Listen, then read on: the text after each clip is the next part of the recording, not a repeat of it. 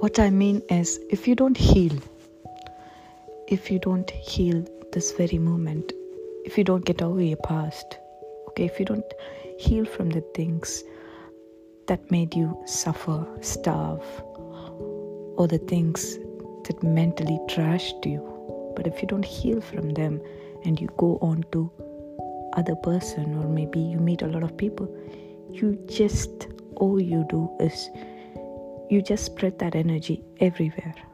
All that negativity that you have in you. Maybe, suppose, let's say you met someone who's, who's taught you lessons in your past and who, who has made you struggle or who's given you the worst time and worst period of life. Maybe assume someone cheated on you and you hold that grudge on every single person that you meet. That's because you're not over that situation. And you will never be over until you decide.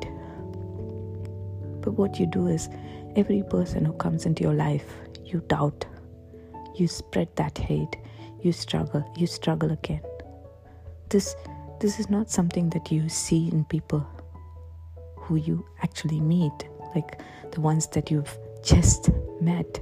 But this is the fear that is in you. So, the first thing that you have to do is heal. Heal is to spend time with yourself, know what you want, be the person you really want to be. Leave everything that made you bring that fear in you. But all you have to know is heal before you start something new.